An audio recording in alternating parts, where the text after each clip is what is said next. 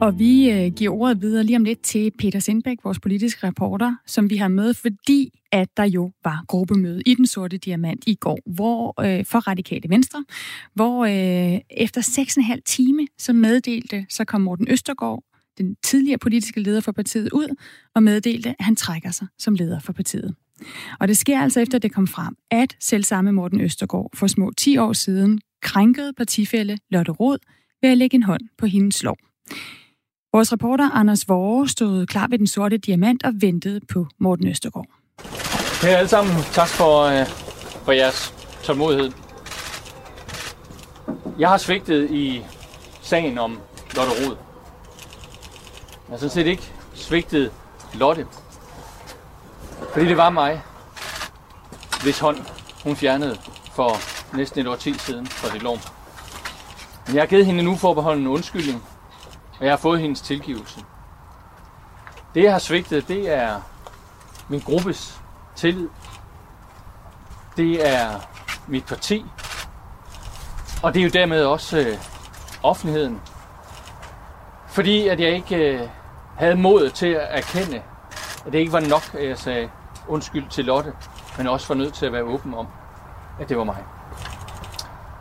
Og derfor kan jeg heller ikke øh, med troværdighed fortsætte som politisk leder af Radikale Venstre. Godmorgen, øh, Peter Sindbæk. Godmorgen. Radio 4's politiske reporter. Hvad er det for et forløb, der ligger forud for den her udmelding? Altså man kan jo beskrive det som lige dele uh, damage control og, hvad kan man sige, kontrolleret ukontrolleret kaos. Altså det er et parti som, og en politisk leder, som har stået i, i midten af en, en udvikling, som partiet har været med til at skubbe på for, nemlig den her, øh, hvad kan man sige, øget fokus og en skærpet øh, politisk debat omkring sexisme, og så et forløb, som simpelthen er stukket af mellem, øh, mellem fingrene for ham. Det er jo en politisk leder, som har forsøgt at, øh, hvad kan man sige, inddæmme en personkonflikt og en personlig relation, han har haft med folketingsmedlem Lotte Rod, og sørge for, at det kunne få et udløb, som ikke ville ende med det, det, det gjorde i går. Så sådan ud fra et politisk historisk perspektiv er er det et forløb, som man hidtil nok ikke har set øh, lige til. Peter Sindbæk, lad os lige høre, at Morten Østergaard blev også spurgt om, om det var hans egen beslutning at trække sig fra posten som politisk leder. Og til det, der svarede han sådan her. Det er øh, min egen beslutning at gå. Jeg erkendte, at jeg ikke øh, kunne fortsætte den kurs, jeg havde lagt for, jeg troede, at jeg kunne nøjes med at øh, undskylde over for Lotte Rod. Men det tog jo så lang tid, og også et langt gruppemøde i dag at komme til den erkendelse. Peter Sindbæk, vi har flere lytter, der skriver ind, at, øh, at vi bliver ved med at sige, at Morten, Ø selv har, at Morten Østergaard har valgt at gå selv, og det er ikke rigtigt. Altså, hvordan forstår du det, den her udmelding? Det er jo det, han siger. Jamen, altså det er jo også, man kan sige, det, i det politiske spil er det jo også altid interessant.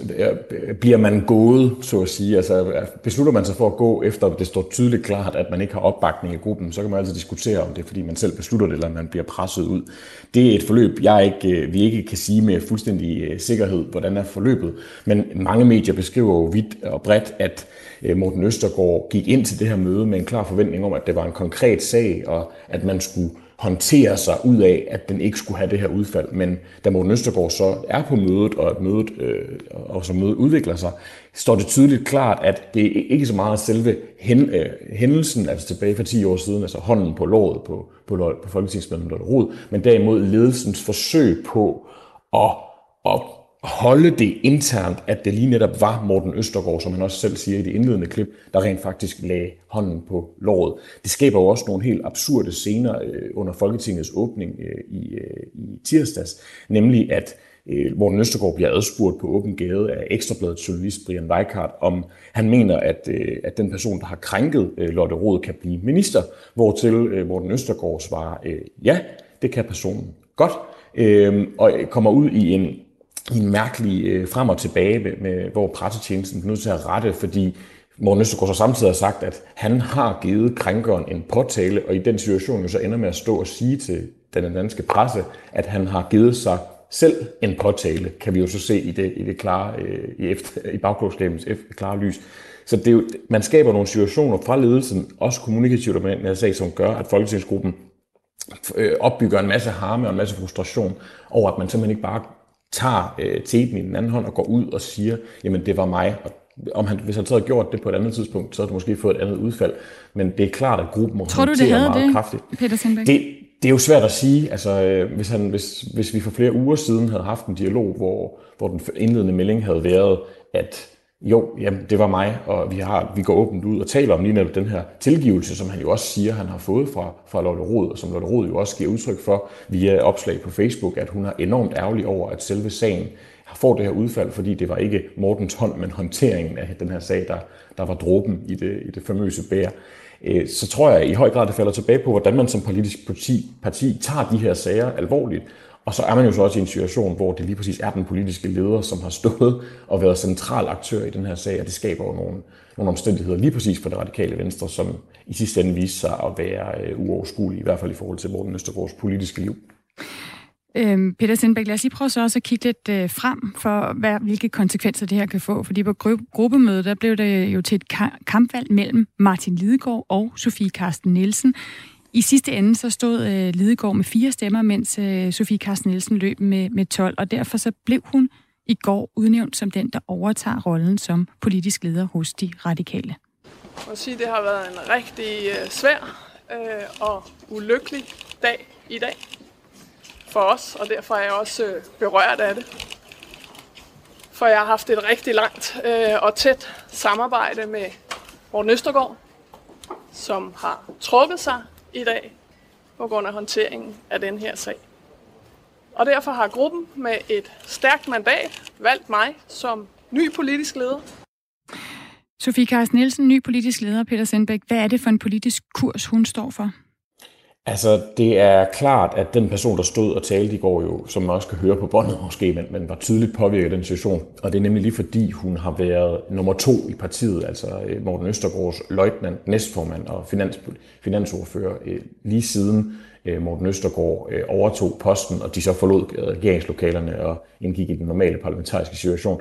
Hun har været nummer to, og hun har også derfor konstitueret gruppeledelsen sammen med Morten Østergaard, og har derfor også været været eksponent for den politiske linje, som øh, Morten Østergaard har stået for, nemlig en, en linje, som har en klar øh, grøn profil, tager en klar afstand også til nogle af de mærkesager, som regeringen forsøger at køre igennem. Altså køre en, en, en hård, nogen vil kalde det konfrontatorisk. Det vil øh, Martin Lidegaard nok skrive under på. Det var en af de ting, han fremlagde, da han øh, satte sig selv i spil som, som leder. Han ønskede en mindre konfrontationssøgende og mere kompromissøgende linje i forhold til regeringen, hvor man kunne øge noget indflydelse, som en del af partiet i hvert fald mener, at man har tabt øh, i de seneste, de seneste år ved at føre en linje, hvor man relativt kompromilløst siger til regeringen, for eksempel Morten Østergaard så sent som i, i denne her uge, har været ude at true med at vælte regeringen, hvis ikke den øh, grønne linje bliver mere markant, eller man bliver mere ambitiøs i klimapolitikken.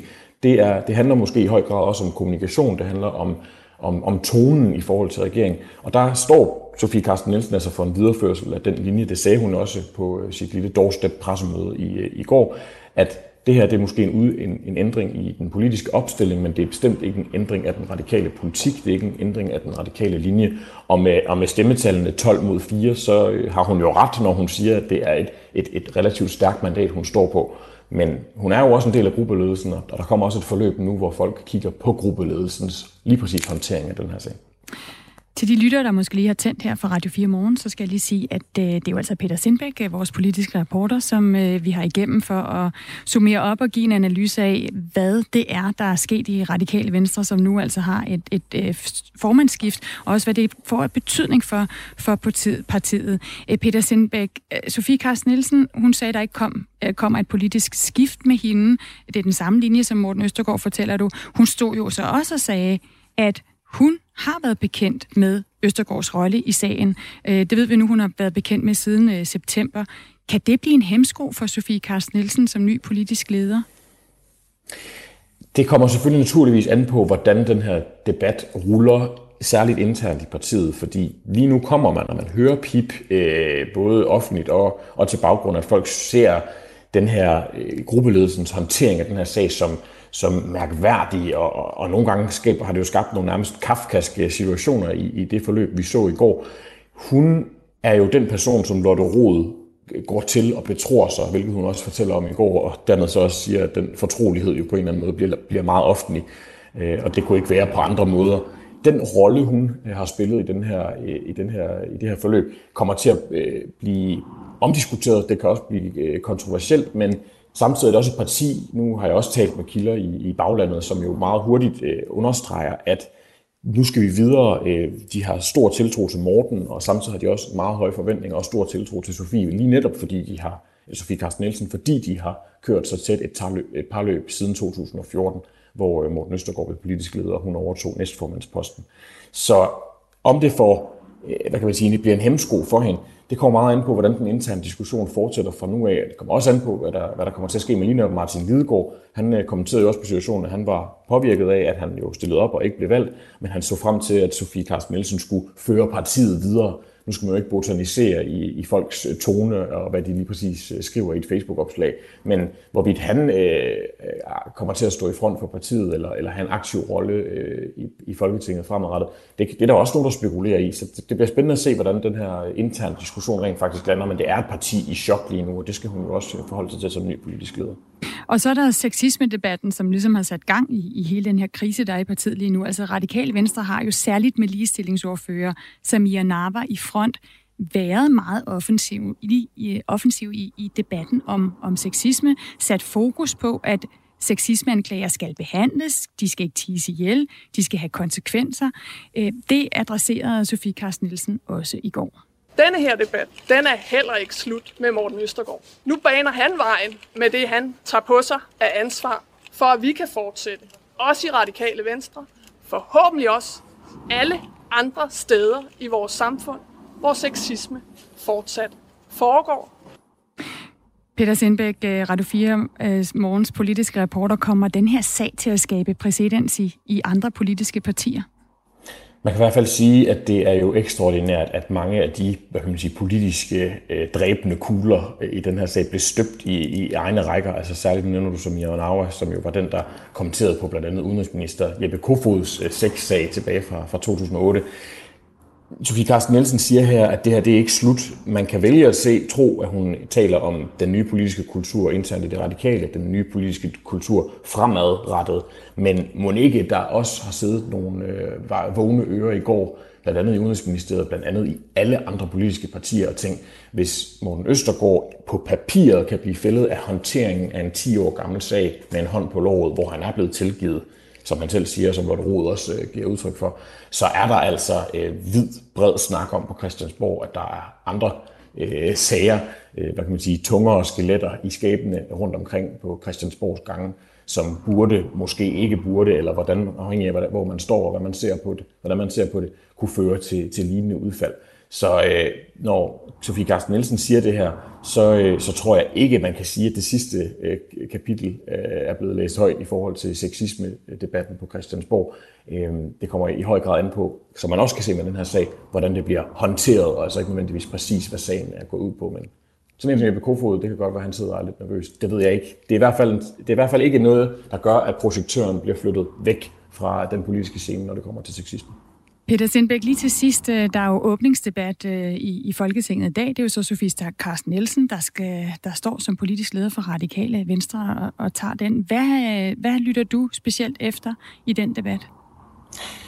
Man kan sige, at Morten Østergaard havde jo højst sandsynligt skrevet en tale. Det kunne være interessant at, at se, hvad der, hvad der stod i den tale. Jeg, jeg forventer ikke en, en, en politisk toneændring, men må ikke, der også hviler et pres på Sofie Carsten Nielsen for i sin ordførertale foran Folketinget med et stort tv-publikum.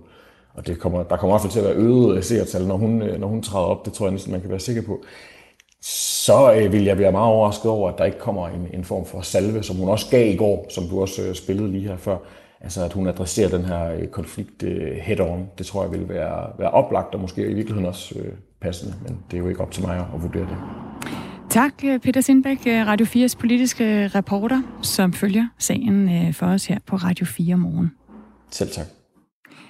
Og vi kan lige runde af med at sige, at da Morten Østergaard meddelte sin beslutning om at trække sig for politisk, som politisk leder, så kan han jo også udtryk for, at han ikke har planer om at, at forlade politik. Og det blev også understreget bagefter af Sofie Carsten Nielsen, da hun blev spurgt, var der plads til Morten Østergaard? Så svarede hun, øh, ja, men, øh, men det er jo stadig uvist, hvilken rolle den tidligere leder vil spille i partiet fremover. selvom det er radikale venstre, som tager mange af, af overskrifterne i dag, så var der altså også øh, et andet pressemøde i går med sundhedsminister Magnus Heunicke og hans tro sundhedsfaglige væbner. Og her der fortalte sundhedsminister Magnus Heunicke, at de nuværende restriktioner, altså coronarestriktionerne, blandt andet af bar og så videre, skal lukke øh, kl. 22, øh, de bliver altså forlænget indtil 31. oktober. Og det betyder, at blandt andet forsamlingsloftet på 50 personer, restauranter og bars lukketid til kl. 22, krav om mundbind på serveringssteder forlænges i yderligere 13 dage. De forlænges altså yderligere 13 dage og varer altså indtil slutningen af oktober. Men nu siger Kåre Mølbak, altså faglig direktør på Statens Serum Institut til TV2, at danskerne nok skal indstille sig på, at restriktionerne fortsætter endnu længere, selvom han siger, at pandemien lige nu er sådan rimelig under kontrol i Danmark. Så skal man følge Kåre Mølbaks forudsigelse om pandemien, så kan man lige så godt sige nu, at øh, restriktionerne kommer til at fortsætte, så længe det er koldt. Det sagde han til TV2 efter pressemødet. Hvis jeg skal være ærlig, så har jeg svært ved at øh, se ind i et efterår, hvor at øh, restriktionerne bliver ophørt. Der kan måske være nogle små ting, der kan, der kan ændres ved, men altså i det store det hele, så er det her det nye normal øh, gennem efteråret og, øh, og vinteren. Så det er også din anbefaling, at man holder det her niveau? Det er ikke bare min anbefaling, det er noget, som sundhedsmyndighederne er enige om. Men som sagt, så kan der være nogle små ting, man kan, man kan file på hen ad, hen ad vejen. Øh, men, men det overordnede billede, det er, som, øh, som vi ser nu. Så står det til Kåre Mølbak, så kan vi godt forberede os på, at øh, vi nok ikke kommer til at være tæt på andre ude for vores øh, sociale boble, øh, at vi kommer til at give hånd eller, eller måske endda knus, før det bliver varmere i vejret her i, i Danmark. På pressemødet der ville sundhedsminister Magnus Heunicke ikke svare på, om restriktionerne fortsætter efter den 31. oktober. Han sagde, citat, en af udfordringerne er, at vi ikke kan se ret langt frem. Vi vil helst ikke gøre for meget og gøre ting, som ikke er strengt nødvendige. Så og hvis vi lige kigger på, på de restriktioner, som altså er blevet forlænget til slutningen ja. af måneden, så er det jo altså, at restauranter, caféer og bar, de skal lukke kl. 22, og så skal man bære mundbind, når man bevæger sig rundt inde på, på barne og restauranterne. Så er der et forsamlingsforbud for over 50 personer. Og ved arrangementer, hvor, hvor deltagerne hovedsageligt sidder ned, så må man så være op til, til 500, der kan forsamles. Men både private og offentlige arbejdspladser, de opfordres til at lade medarbejdere arbejde hjemmefra, og der er så også skærpede besøgsrestriktioner på sygehuse og plejehjem. Så vidt øh, coronarestriktionerne i Danmark indtil videre. Øhm, nu er klokken 23 minutter over syv, og du lytter til Radio 4 morgen. Og i går, der landede altså en aftale om kompensation til de danske minkavlere. Og det gjorde der jo, fordi at øh, der de seneste uger og måneder har bredt sig coronasmitte på de danske minkfarme, særligt centreret i det nordjyske område. Øh, og det betyder altså med aftalen, at man kan begynde at aflive øh, de mink på de farme, hvor der er fundet smitte eller mistænkes smitte. Og den aftale her, den ligger altså op til, at minkavlen de vil blive kompenseret for 20 procent af deres driftstab, og at minkfarme uden smitte vil blive fuldt kompenseret. Godmorgen, Lasse Frejlev Jensen. Ja, godmorgen. Du er minkavler og fra Hirtshals. Ja, det er korrekt. Hvor er du henne lige nu? Ja, jeg går ned i en af mine øh, minkhaller og kigger lidt på min, øh, på min mink her, lige inden de skal fodres. Hvordan har de det? Jamen, de har det jo, øh, de har det jo fint. De fejler intet. De er, de er friske oven på et coronaforløb i uge 37 med en smule dødsfald og, og lidt, lidt nysen og så videre, men et hurtigt forløb, og de er egentlig klar til at sidde her nu indtil, at de skal pæltes her 10. november. Øh, men øh, men øh, det skal de jo så åbenbart ikke, øh, kan jeg forstå på det hele. Vi er, vi er, øh, vi er nærmest ikke granatchok endnu, kan man godt sige. Øh, det, jeg synes, det lyder flot, når der bliver sagt i nyhederne, at øh, der er landet en aftale. Der er ikke landet nogen som helst aftale. Der er simpelthen blevet trukket, trukket øh, et, et, et, øh, et, et, et revtæppe, revet kludetæppe ned over hovedet på os, bestående af SF og enhedslisten, der har fået deres hedeste drøm opfyldt om, at øh, nu kan de få tømt nogle minkfarm, og, øh, og øh, så har vi ikke fået mink ind igen, desværre. Hvad er det, du mener for en hed drøm? øh, SF og Enhedslisten Ja, har fået opfyldt? Ja, men altså, SF har jo været ude at sige, at øh, minkavl skal forbydes. Øh, Enhedslisten har jo været ude at sige, at øh, minkavl skal forbydes, og SF har, har fire en lille smule på det ved at sige, at i hvert fald de farme, der bliver tømt nu her, de skal i hvert fald ikke have mink ind igen. Øh, og så må vi jo udfase øh, den resterende del af produktionen i Danmark efterfølgende. Og det er da i hvert fald helt sikkert med den her såkaldte aftale, eller hvad man nu engang skal kalde det, det er da i hvert fald 100% sikkert, at så får vi overhovedet ikke mulighed for at sætte mink ind på vores farm igen, fordi der er slet ingen penge til at købe en ny besætning for. De 32.000 mink, jeg har, der sidder på min minkfarm, dem bliver jeg kompenseret cirka 170 kroner stykket for. Det koster 250 kroner at lave sådan en minkskin for mit vedkommende. Så du Og taber de tager, penge? hele, de, de tager hele min avlsbesætning også. Og hvis jeg skulle købe en ny avls, avlsbesætning, så en avlstæv, den koster cirka 300-350 kroner. Hvor skal jeg få de penge fra? Altså, din, øh, din branche, Lasse Frejløv Jensen, den, den er jo i knæ. Øh, det ja. har ikke øh, gået så godt de seneste år for, for minkbranchen, også før corona kom Ja, til, til Danmark. Altså, prisen på, på minkskin er, er faldet. I 2013, der kunne I sælge minkpelse for mere end 600 kroner stykket. Og i 2019, der var prisen lige under 200 kroner. Korrekt. Er det ikke en, øh, en mulighed, at I minkavler bare tager kompensationen og drejer nøglen om? Jamen, det kommer helt automatisk. Altså, det er ikke valg, vi står med. Altså, det kommer helt automatisk. Der er, nu er der jo slet ikke noget valg. Altså, øh, minkavlere, de er et sejt folkefærd, og, og vi har selv kæmpet for det her i, i tre år øh, med næb og klør for at få, øh, få tingene til at hænge sammen på, på, øh, på, øh, på minkfarmen og, og økonomisk, og har brugt vores opsparede midler for at komme hertil. Fordi at øh, vi kan jo se udbud og efterspørgsel på minkskin, de begynder at, at ligne hinanden. Så er det klart, så kommer der corona, og så bliver der en forskydning i salget. Men vi er stadigvæk fuldstændig overbevist om, at minkskin skal til at koste mere næste år, øh, fordi der kommer et øh, mindre udbud. Men øh, den mulighed får vi ikke, øh, den får vi ikke mulighed for at opnå nu, fordi øh, farmen den bliver simpelthen tømt nu af, af raske og sunde mængder, der sidder her og kigger. Hvad, hvad synes du, man skulle have gjort i stedet så? Jamen, man skulle jo ind have, man skulle ind have kompenseret på en anden måde. øh, For, for det første, øh, man kan måske sige, at det er okay på en eller anden måde med, med, med, med, med de mængder, der sidder her, man, man aflever, men man skal jo ind og se på, at jeg skal have mulighed for at købe en avlsbesætning ind igen øh, til en anden pris. Og så kan jeg jo ikke forstå, at, øh, at øh, jeg, er jo, jeg er en smittet minkfarm, eller har været en smittet minkfarm. Og så kan jeg jo ikke forstå, hvorfor jeg kun skal øh, øh, erstattes 20 procent af mit øh, driftstab, når øh, mine kollegaer, som øh, ligger ved siden af, som ikke har været smittet, som bliver trukket med ind i det her også, så får 100% øh, kompensation øh, for driftstabet. Altså, øh, ikke at klandre ham, det er ikke min kollegas øh, skyld, skyld, reglerne er, som de er. Det er, det er en og alene af regeringen og de, og de, og de, øh, de regler og love, der ligger i det. Men jeg kan simpelthen ikke forstå, at det er mig, der har haft alt bøvle med offentlig tilsyn og kontrollanter, der har rent her på min minkfarm de sidste fire uger, og så kan jeg så tage til takke med 20 procent af driftstabet på min farm. Der er simpelthen noget i Danmark, der ikke hænger sammen.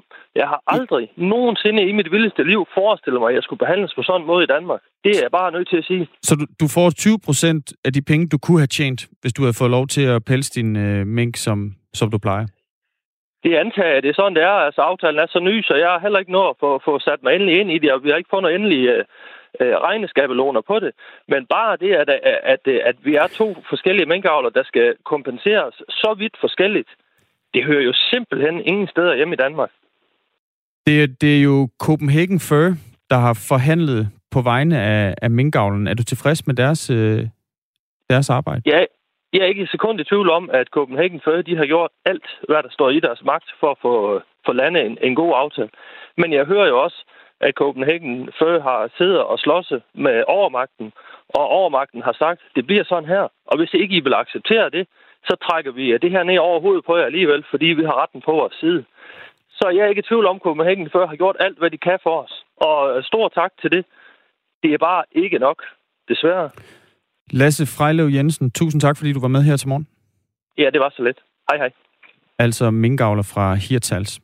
Og hvis vi lige skal opdatere på, hvad det er for en, øh, en aftale, der er blevet indgået, så er det altså, øh, så er det altså en afgået, som er blevet, aftale, som er blevet indgået mellem øh, regeringen og altså Copenhagen First, som forhandlede på vegne af de danske minkavlere.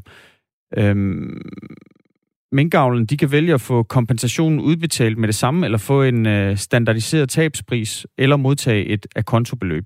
Og derudover så vil minkfarmen med smitte blive kompenseret for 20 procent af deres driftstab, mens minkfarme uden smitte vil blive fuldt kompenseret. Og det var altså også det, Lasse Frejlo Jensen han, han kritiserede her. Ja, øh, nu er der ved at være nyheder med Thomas Sand. Øh, vi vender tilbage med en masse historier på den anden side.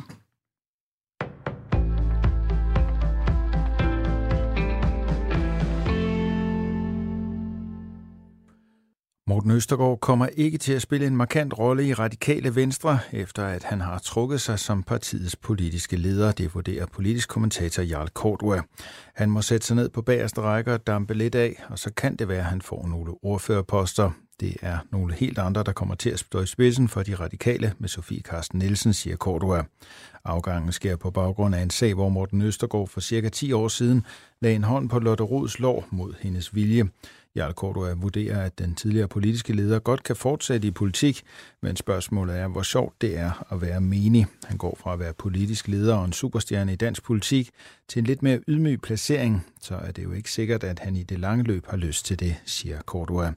Sofie Carsten Nielsen sagde kort tid efter Østergaards exit, at hendes forgænger har en fremtid i de radikale.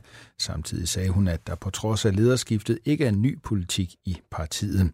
Morten Østergaard sagde til pressen, at han ikke, ikke har nogen intentioner om at forlade dansk politik.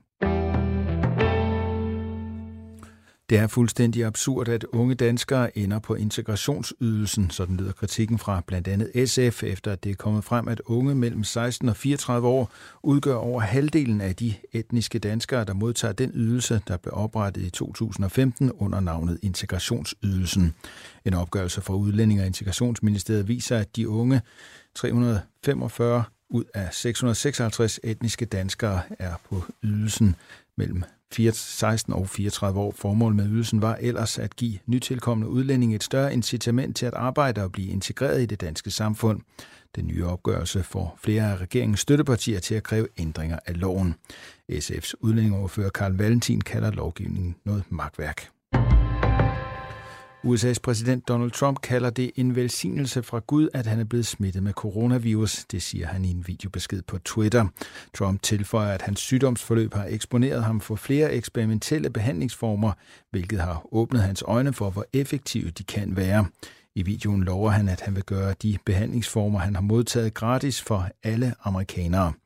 Jeg vil skaffe jer, hvad jeg har fået, og jeg har tænkt mig at gøre det gratis, siger Trump. Han pointerer desuden flere gange i videoen, hvor fantastisk han har det, mens han er i gang med at komme sig efter at være blevet smittet med covid-19.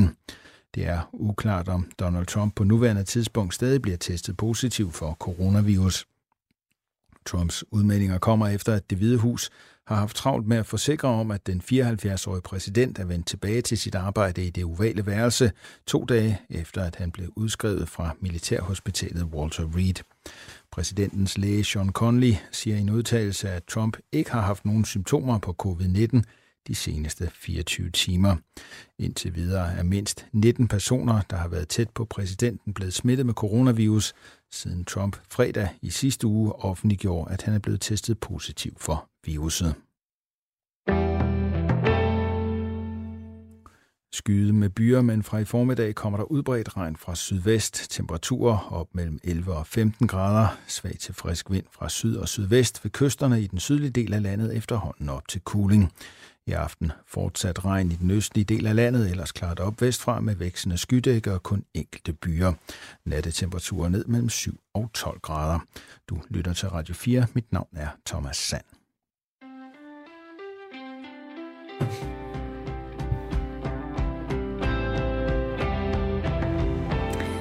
Og mit navn, det er Stine Krohmann Dragsted. Ved siden af mig, der sidder Christian Magnus Damsgaard. Og øh, det er simpelthen Radio 4 morgenholdet i, i dag, hvor klokken øh, ja, er blevet 26 minutter i 8, og hvor vi jo har bedt øh, dig, der lytter med, om at øh, melde ind på det her, der er dagens store historie. Altså, at øh, Sofie Carsten Nielsen er den nye øh, politiske leder for Radikal Venstre, Morten Østergaard.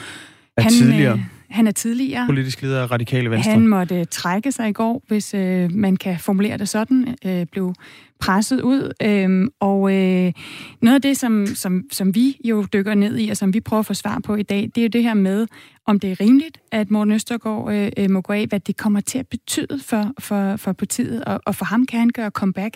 Kan han blive minister nu, når at øh, Samira Nava selv øh, fra partiet har ved at sige, at Jeppe Kofod ikke kan være udenrigsminister?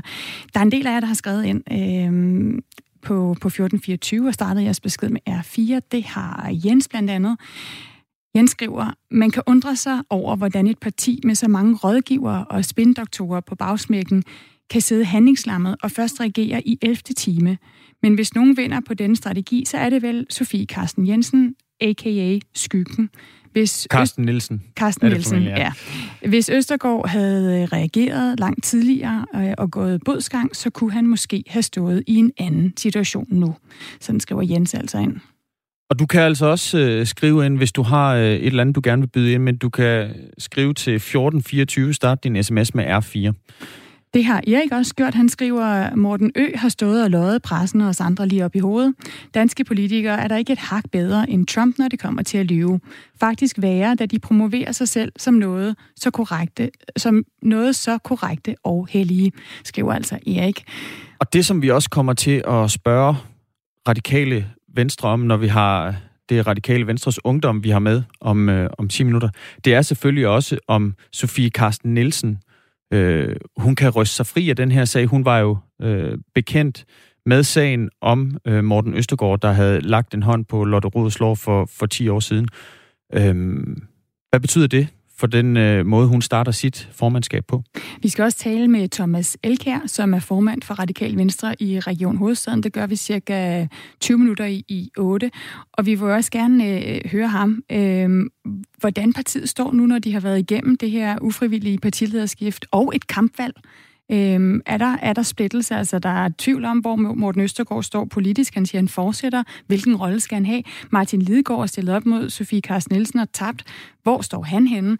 Hvor øhm, står dem, der har stemt på Martin Lidegaard? Ja. Og hvor står partiet hen i sexisme-debatten? Altså, har, de, har, de fået, har partiet fået troværdighed nu, når man kan sige, at Morten Østergaard er gået af, fordi han simpelthen ikke havde troværdighed mere i den her sag? Det sagde han i hvert fald selv. Skriv ind til os på, på 1424. Øh, Start jeres besked med, øh, med R4.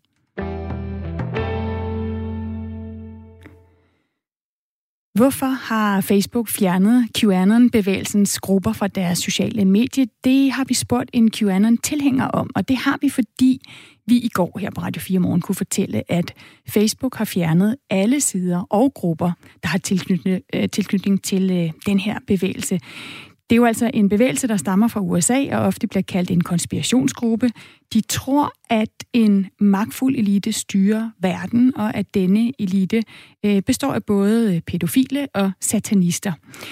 Den officielle udmelding er, at øh, Facebook har gjort det, fordi de vurderer, at bevægelsen er farlig. I går der talte vi med Astrid Hav, som er selvstændig rådgiver og ekspert i sociale medier. Hun forklarede, hvorfor bevægelsen er blevet fjernet. Ja, altså det, som Facebooks retningslinjer har ændret, eller Facebook har ændret deres retningslinjer her i august, det er, at øh, det behøver ikke at være en direkte opfordring til vold, men at der ligesom ligger sådan en, øh, en, en, en voldelig adfærd bagved, så vi i højere grad fjerner misinformation og konspirationsteorier og de her sådan øh, militante sociale bevægelser. Og så er de så nået frem til, at øh, QAnon er farlig, og det var altså noget, som øh, FBI de også konstaterede for et års tid siden, og flere andre sociale medier, øh, blandt andet YouTube og, og Twitter, har altså også øh, tidligere fjernet QAnon. En ting er at høre fra en ekspert ud i sociale medier, noget andet er at høre fra tilhængere af øh, den her bevægelse selv, og derfor så har vores reporter, Anton Ringdal, øh, talt med Tim Christian. Han er en del af QAnon-bevægelsen, og han har en lidt anden forklaring end kommunikationseksperten. Jeg hedder Tim Christian, og øh, jeg har været en del af det her, øh, hvad kan man sige, det her øh, miljø eller kultur, kan man næsten kalde det, siden 2016. Nu har Facebook jo så fjernet QAnon-relaterede sider og grupper. Hvad synes du om det? Jamen, det synes jeg er bekymrende. Det synes jeg er rigtig bekymrende, fordi det var jo ligesom vores øh, talerør til folket. Og hvorfor tror du, at Facebook vælger at, at fjerne det? Jamen, det tror jeg på grund af, at de er en del af det her politiske agenda, der ligger bag. Det med et ønske om globalisering og, og kontrol af befolkningen. De det, jeg, jeg tror, det, dy, det dybest set er det, det, det går ud på, ikke? Altså, tror du, der er noget, de ikke siger? Ja, det er jo, det er jo fuldstændig overbevist om, jo, fordi øh, vi har jo Mark Zuckerberg, som er, er en del af den her elite, ikke? Øh, og som, øh, som vi jo selvfølgelig mener enten er styret op, op, oppefra, eller, eller er, er del i det. Ikke? Hvad skulle Zuckerberg så øh, få ud af at, at lukke det, hvis det er noget andet, det handler om? Jamen, altså han fjerner jo vores stemme, vores talerør til folket, kan man sige. Og så tilfredsstiller han øh, de magter, som er over ham. Og mener du, det er helt usandsynligt, at Facebook bare øh, lukker det ned på grund af retningslinjerne?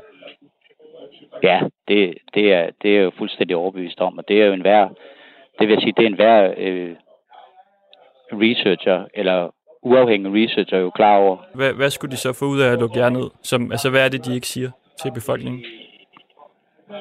Jamen, de, de slipper for at blive, øh, for at blive afsløret, og de slipper for, at den almindelige, at de almindelige, det almindelige menneske ikke øh, kan følge helt med i, hvad der sker. Og hvad er det, de, og de, og så, de, de slipper for at blive afsløret i? Ja, men det er jo for eksempel, øh, det er jo for eksempel deres øh, politiske, deres rigtige politiske agenda, agenda om, omkring globalisering og, og magt og kontrol. Og hvad er deres øh, agenda? Jamen, det er jo det med, med globalisering og, og et topstyret samfund. Hvad er det de, konkret, som Facebook skulle være bange for, at I kan afsløre? Jamen, det er jo, at øh, det er jo, jamen for eksempel, de, Facebook jeg mener jo måske nok, det er et meget højorienteret, eller ekstremt højorienteret agenda, ikke? Og det er jo også, øh, jeg, jeg er ikke sikker på, at jeg forstår dit, dit spørgsmål helt.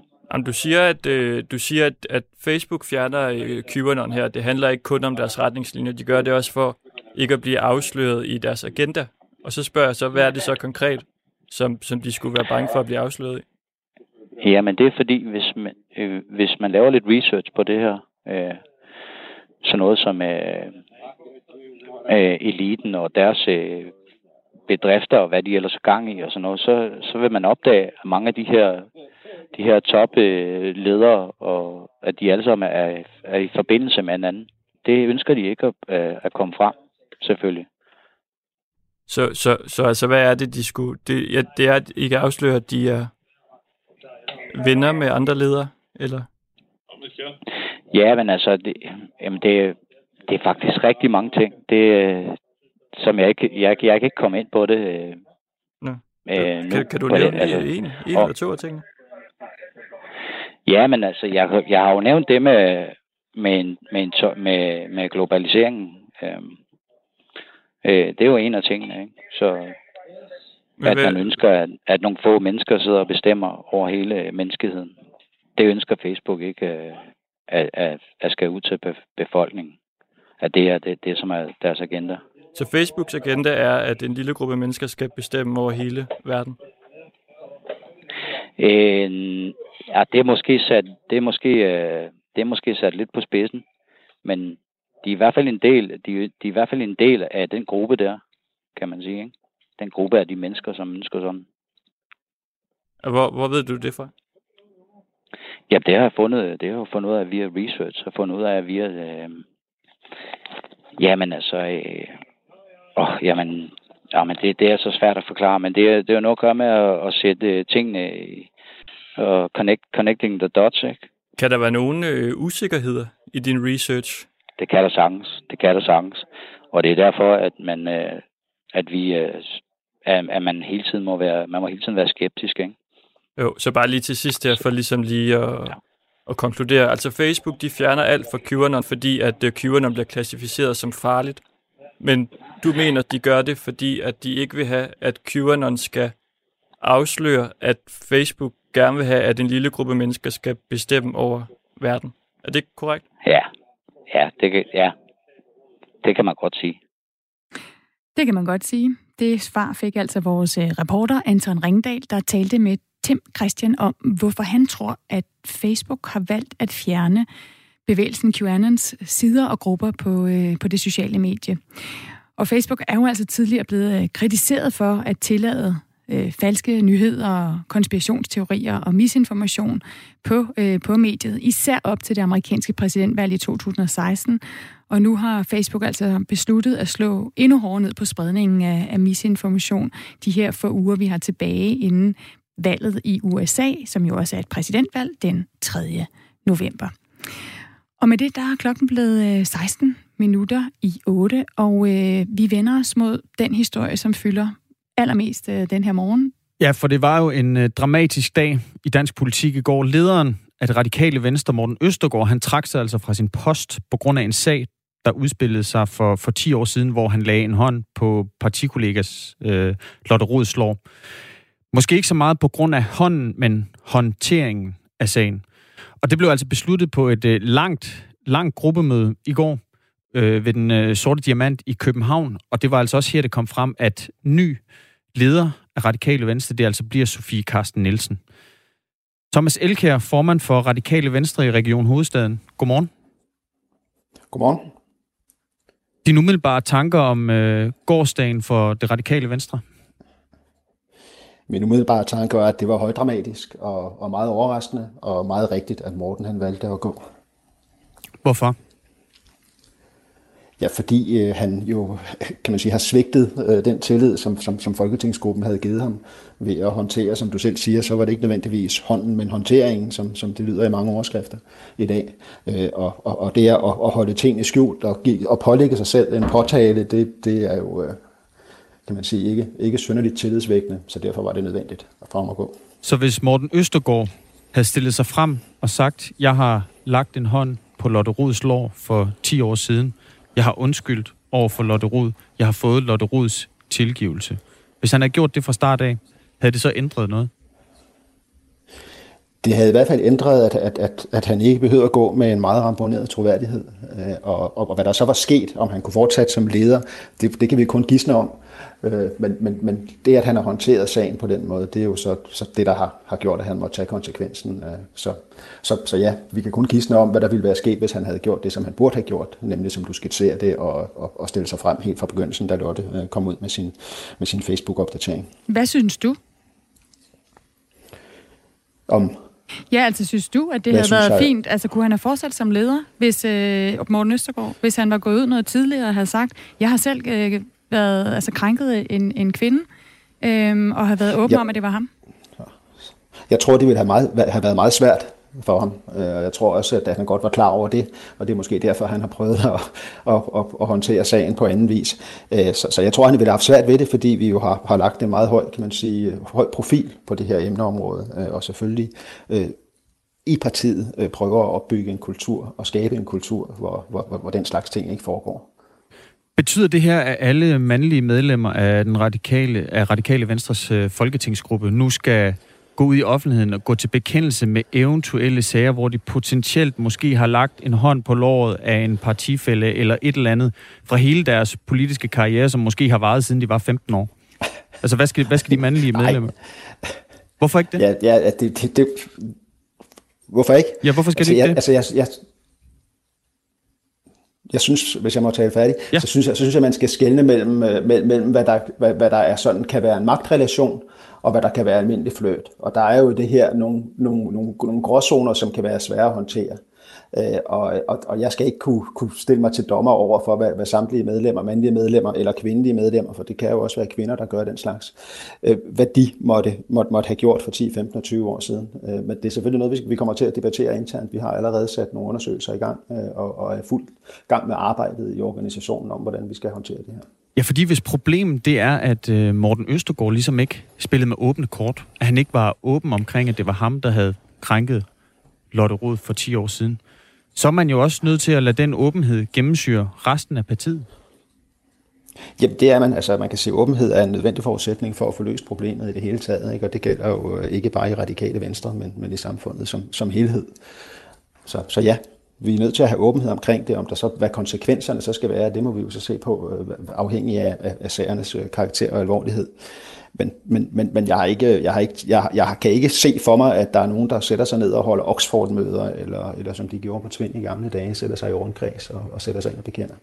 Men som sagt, vi er i gang med at, at udforme politikker, øh, og, og, og i gang med at undersøge omfanget i partiet. Øh, og når vi har den undersøgelse på plads, så må vi jo, så må vi jo se, øh, hvad, hvad, hvad, hvad, hvad den siger, øh, og hvordan vi så skal håndtere det. For vi skal jo først have afdækket problemets omfang, før vi, vi reelt kan gøre noget ved det. Vi taler altså lige nu med Thomas Elkær, som er formand for Radikale Venstre i, øh, i Region Hovedstaden. Og det gør vi selvfølgelig øh, med baggrund i den dramatiske aften i dansk politik i går, hvor øh, forhenværende, kan vi jo godt sige nu, forhenværende leder for Radikale Venstre, Morten Østergaard, han trak sig efter et øh, langt forløb, hvor sexisme jo har ja, stået allerhøjst på den radikale dagsorden sammen med klimaet.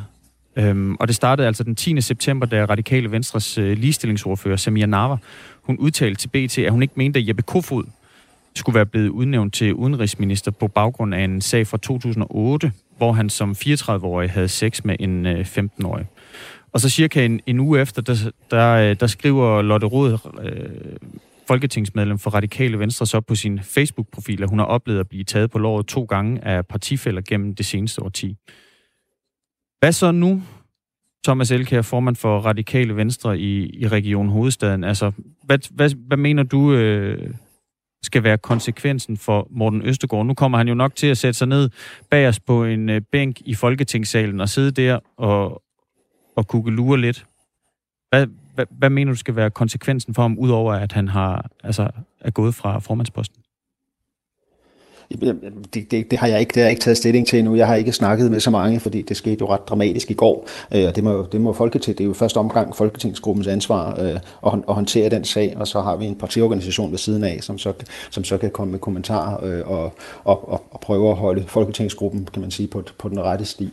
Men det er klart, umiddelbart, så, så kommer han til at, øh, at, at miste øh, mange af sine, sine poster og, og, får, og får formentlig en mindre ordførerpost. Øh, og så må vi se, hvad der sker. Det er jo op til den nye ledelse og så håndtere det. Og hvad tænker du så om... Sofie spidsen. Ja, lige præcis, og det vil så være mit uh, sidste spørgsmål. Altså, Sofie Karsten Nielsen er i spidsen nu. Hun fik jo også øh, nys om den her sag. Lotte Rod gik jo faktisk til hende personligt og fortalte om sagen.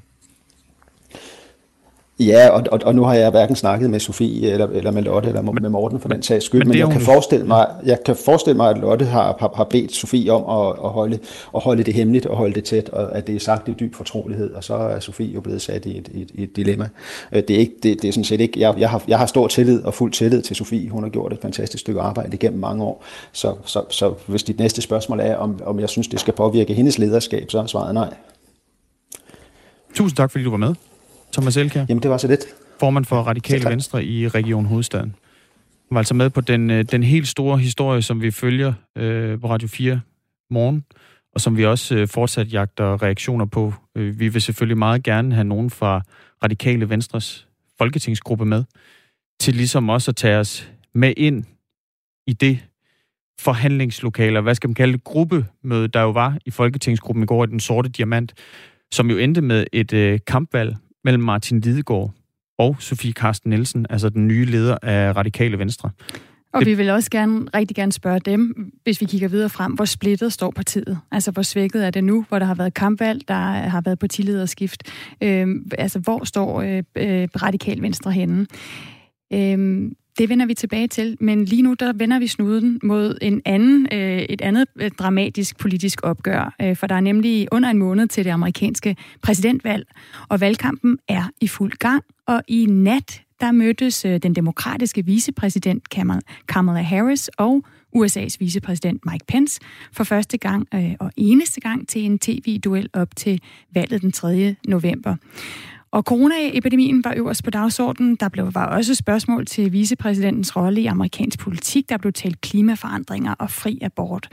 I alt så blev ni emner øh, taget op i, i løbet af debattens øh, 90 øh, minutters øh, varighed.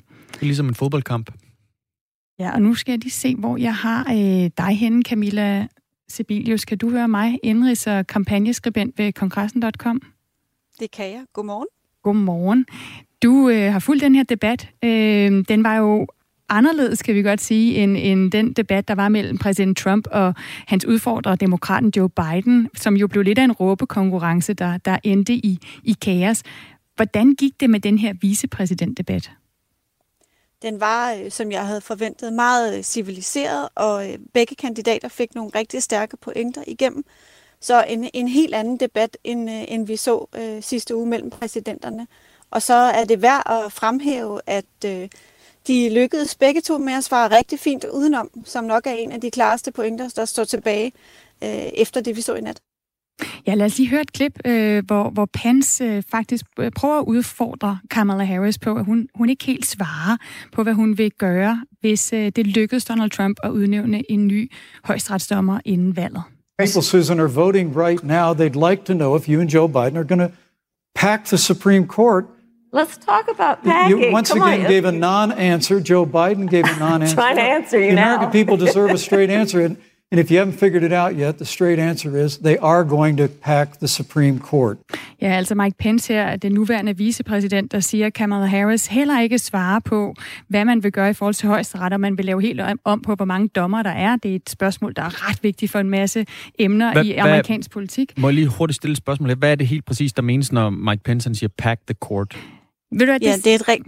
Det sender vi lige videre til Camilla Sibelius. Ja, det, øh, det han mener med det, det er, at øh, man, man indsætter yderligere dommere i, i højeste ret. Det vil sige, de stemmer, øh, for eksempel hvis Amy Barrett skulle blive valgt til højeste retsdommer. Hvis du så indsætter øh, flere dommer, så, øh, så vil balancen mellem øh, for eksempel abortsager kunne, øh, kunne, øh, kunne tippe. Øh. Så, så det der- betyder der- at indsætte flere dommere. Så det kunne blandt andet betyde så, Camilla Sibelius, at øh, abort vil blive, øh, hvad hedder det, øh, forbudt igen i USA. Det, det er jo det, der er øh, øh, Donald Trump og Mike Pence øh, formål.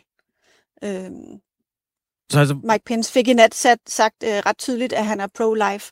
Og det er Joe Biden og Kamala Harris på den anden side, øh, det er i hvert fald det, Mike Pence indikerer, vil indsætte flere dommer, så den balance ikke bliver skiftet. Det vil sige fastholde den balance er pro-choice og pro-life, kan, som kan, man, betyder for og imod det abort.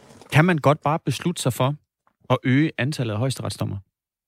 Nej, det er ikke nogen, øh, det er bestemt ikke nogen let proces, og, øh, og Mike Pence har jo ret i, i klippet, vi hører her. Hun svarer, hun, hun svarer ikke på spørgsmålet bagefter heller. Øhm, og det er jo det, der er kendetegnende for hele den her debat. Der er heller ikke nogen af de to kandidater, der øh, i løbet af debatten får svaret på, har du haft en samtale med din chef om henholdsvis Joe Biden og Donald Trump om, hvad der skal ske, i fald de bliver syge. Mm. Vi snakker altså med Camilla Sibelius, som er indrigs- og kampagneskribent ved kongressen.com, om den vise øh, præsidentdebat, som udspillede sig i USA. Øh, den sluttede for et, for et par timer siden, så det var i nat dansk tid. Og det gør vi, fordi at øh, selvom vicepræsidenterne jo ikke er så vigtige som de amerikanske præsidenter, eller hvem der bliver valgt som præsident, så er det lige lidt vigtigere øh, i år, hvor at det er to ældre herrer, der stiller op til, til præsidentembedet, og hvor den nuværende præsident øh, Donald Trump jo altså er øh, smittet med corona og, og, og befinder sig i, i en risikogruppe som 74-årig og, og overvægtig. Men Camilla Sibelius, er det her en debat, der vil rykke nogle vælgere? Overordnet set tror jeg ikke, vi kommer til at se meningsmålingerne rykke sig øh, særligt meget på baggrund af den her debat.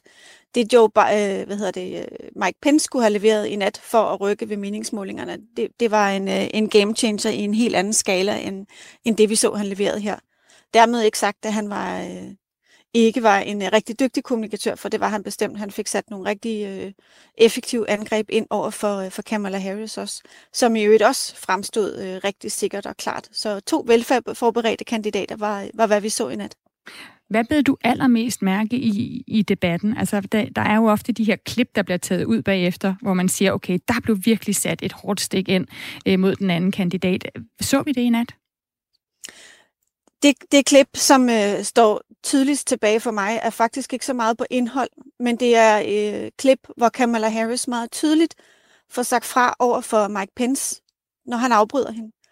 Og det, der er interessant ved det, det er måden, hun får det formuleret på. Hun siger, Mr. Vice President, I am speaking. Hun kunne lige så vel have sagt, du afbryder mig, men hun siger, herr vicepræsident, jeg taler. Og det øh, formålet med at formulere det på den måde, det er, nu giver jeg endelig en stemme til alle dem, der ikke føler sig hørt. Så hun opnår i ret høj grad, at de potentielle øh, tvivl, øh, tvivlende vælgere kan identificere sig med ikke at have en stemme i USA. Og det var meget effektiv kommunikation. Tak, øh, Camilla Sibelius, for at være med og give en, øh, en analyse af den her vicepræsident-debat, som der altså har været ekstra meget fokus på i USA, som, som foregik i nat. Tak. Og I kan lige sige, at øh, præsidentdebatten mellem øh, Trump og, og Biden, den næste præsidentdebat, den er sat til den, den 15. oktober. Og øh, den vil ske med nye, strengere regler for, hvordan de her to øh, herrer skal debattere. Øh, vi ved ikke helt, hvordan endnu. Det kan jo være, der kommer plexiglassen, som der var mellem Mike Pence og Kamala Harris øh, her i nat dansk tid. Men øh, Biden, øh, Trump han har sagt, jeg er klar til at debattere, selvom han er smittet med corona. Øh, Biden han siger, han vil have en negativ til at stemme.